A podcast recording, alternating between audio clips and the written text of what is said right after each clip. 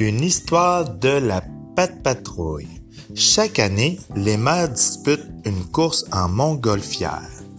Le grand jour est arrivé et la mairesse de la Grande Vallée est très nerveuse. Mais pourquoi ai-je accepté de prendre part à cette course, se plaint Madame Goodway en se prenant la tête entre les mains. Il va falloir que j'affronte mon vertige. Ne vous inquiétez pas, la rassure Ryder. Je montrerai avec vous dans la nacelle. Les amis, est-ce que vous pouvez inspecter le ballon? dit-il à l'attention de ses petits compagnons? Nous sommes prêts, aboie Ruben. Ruben et Chase déplient le ballon de la montgolfière. De la poussière vole dans les airs et vient leur chatouiller les narines. Oh oh, dit Chase, il y a un Le show reprend son souffle avant de continuer. Il y a un trou. Un ballon déchiré ne pourra jamais se gonfler. Et voilà, le maire éligneur de Foggy Bottom va encore gagner, soupire Madame Goodway. Comptez sur nous, nous allons donner une seconde vie à ce ballon, lance Ryder. La patte patrouille, j'ai besoin de vous et toute la fière équipe de show se réunit à la tour de contrôle. La patte patrouille au complet, chef, crie Chase. Nous devons réparer le ballon de la mairesse pour la course, commence Ryder. Rocky, est-ce que tu pourrais trouver quelque chose dans ton camion de recyclage pour combler le trou du tissu, demande-t-il. Bien sûr, plutôt que de jeter, il faut Recycler, répond Rocky. L'air chaud qui permet au ballon de s'élever provient d'une grande flamme, ajoute Ryder. Marcus, j'ai besoin de toi pour vérifier le bon état du brûleur. Je suis tout feu tout flamme, s'exclame le chiot pompier. Rocky, Marcus et Ryder rejoignent la mairesse dans leur engin personnalisé. Rocky inspecte le trou du ballon. J'ai exactement ce qu'il faut dans mon camion pour le combler, se réjouit-il. Et la bonbonne de gaz, de quoi a-t-elle l'air demande Ryder. Je demanderai plutôt sent-elle quelque chose, corrige Marcus. Après reniflage, je peux attester qu'il n'y a aucune fuite de gaz. Rocky colle un morceau de toile sur le trou. Beau travail, félicite Ryder. Le ballon est comme neuf. Ryder soulève un levier et le ballon se remplit peu à peu d'air chaud. On voit les montgolfières des concurrents se rassembler dans le ciel. La course va bientôt commencer. Il est temps d'affronter mes angoisses, s'écrie la mairesse. Chaud devant, je vais gagner cette course. En tapant du poing, elle ouvre accidentellement les valves de la bombe. Le ballon se gonfle, gonfle et s'envole aussitôt dans les airs. Marcus court après la montgolfière et réussit à attraper entre ses crocs la corde qui la maintenait au sol.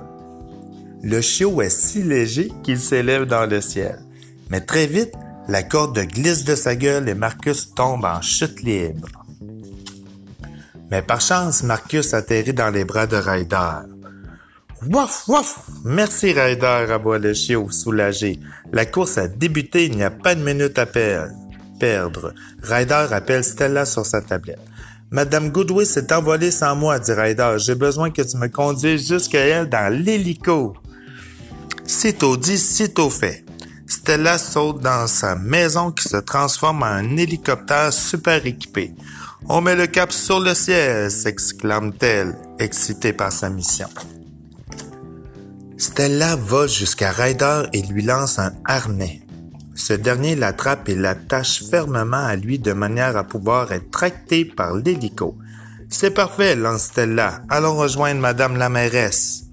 Les deux membres de la patte patrouille doivent se dépêcher car le ballon de la mairesse se dirige tout droit vers le phare de l'île de Phoque. À l'approche de la montgolfière, Ryder tend les bras et parvient à s'y agripper. Madame Goodway hisse Ryder à l'intérieur de la nacelle.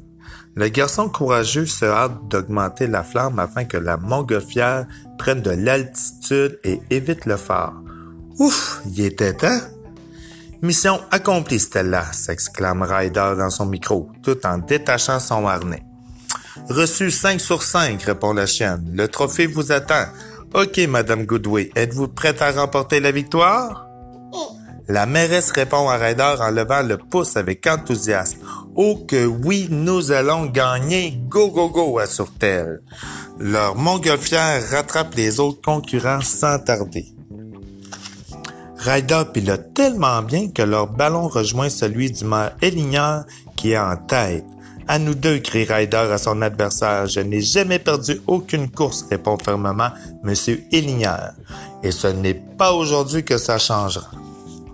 Le garçon ouvre les vannes au maximum. La flamme s'intensifie, ce qui permet à leur ballon de passer à toute vitesse devant le maire prétentieux. La montagne de Jake, droit devant, trépigne la mairesse. La ligne d'arrivée se trouve juste sur l'autre versant. Plus nous prenons de l'altitude, plus les vents sont forts, remarque Ryder. On met les gaz. Allons plus haut pour gagner, claironne Madame Goodway amusée. Le jeune pilote guide ainsi la montgolfière vers la montagne en s'aidant de la force des vents.